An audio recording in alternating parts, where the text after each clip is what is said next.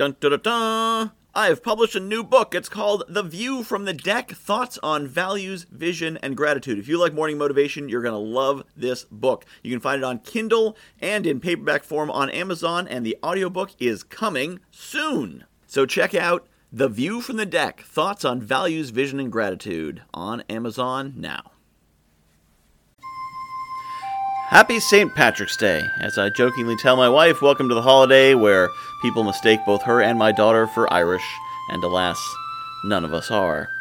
St. Patrick's Day is an interesting holiday because it celebrates Irish heritage and culture. And the reason why we celebrate St. Patrick's Day, this Irish holiday, and we don't celebrate a German holiday or a Ukrainian holiday or a Russian holiday or a French holiday, is because the Irish came over as unpopular immigrants.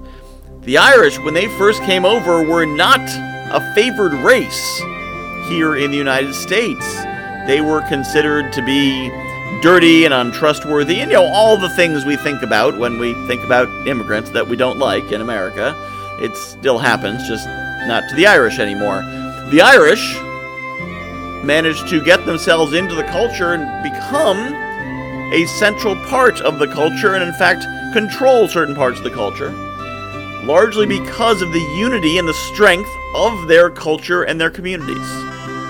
They stood together, they supported each other, and they got themselves elected to city councils, they got themselves into key roles in, in government and business because they had those connections and that community even at a time when there were signs prominently displayed in business windows that said Irish need not apply, which basically meant get your red haired, freckled butt out of my face, I'm not hiring you.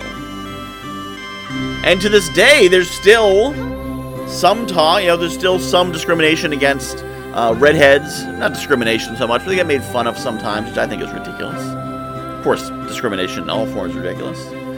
But it should remind us the Irish were not always considered white. The Irish were not always considered one of us in the mainstream culture.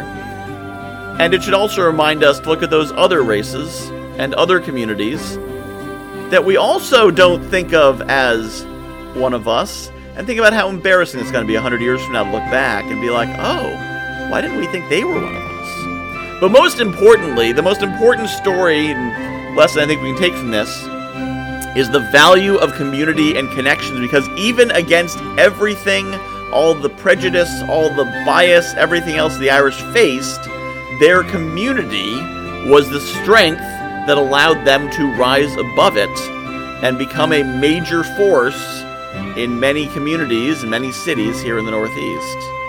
Happy St. Patrick's Day and Erin go bragh.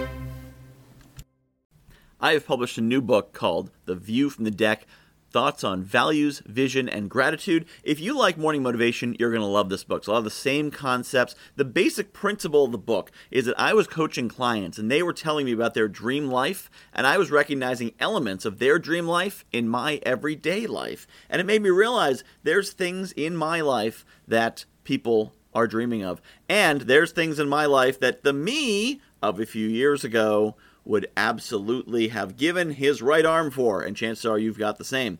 So I took these concepts about values and what makes us do what we do, vision, where we want to be, and gratitude, appreciating the awesome things we have, and put them together into one awesome book called The View from the Deck Values, Vision, and Gratitude. You can find it on Amazon.com. Just search for Michael Whitehouse, The View from the Deck, and get your copy today.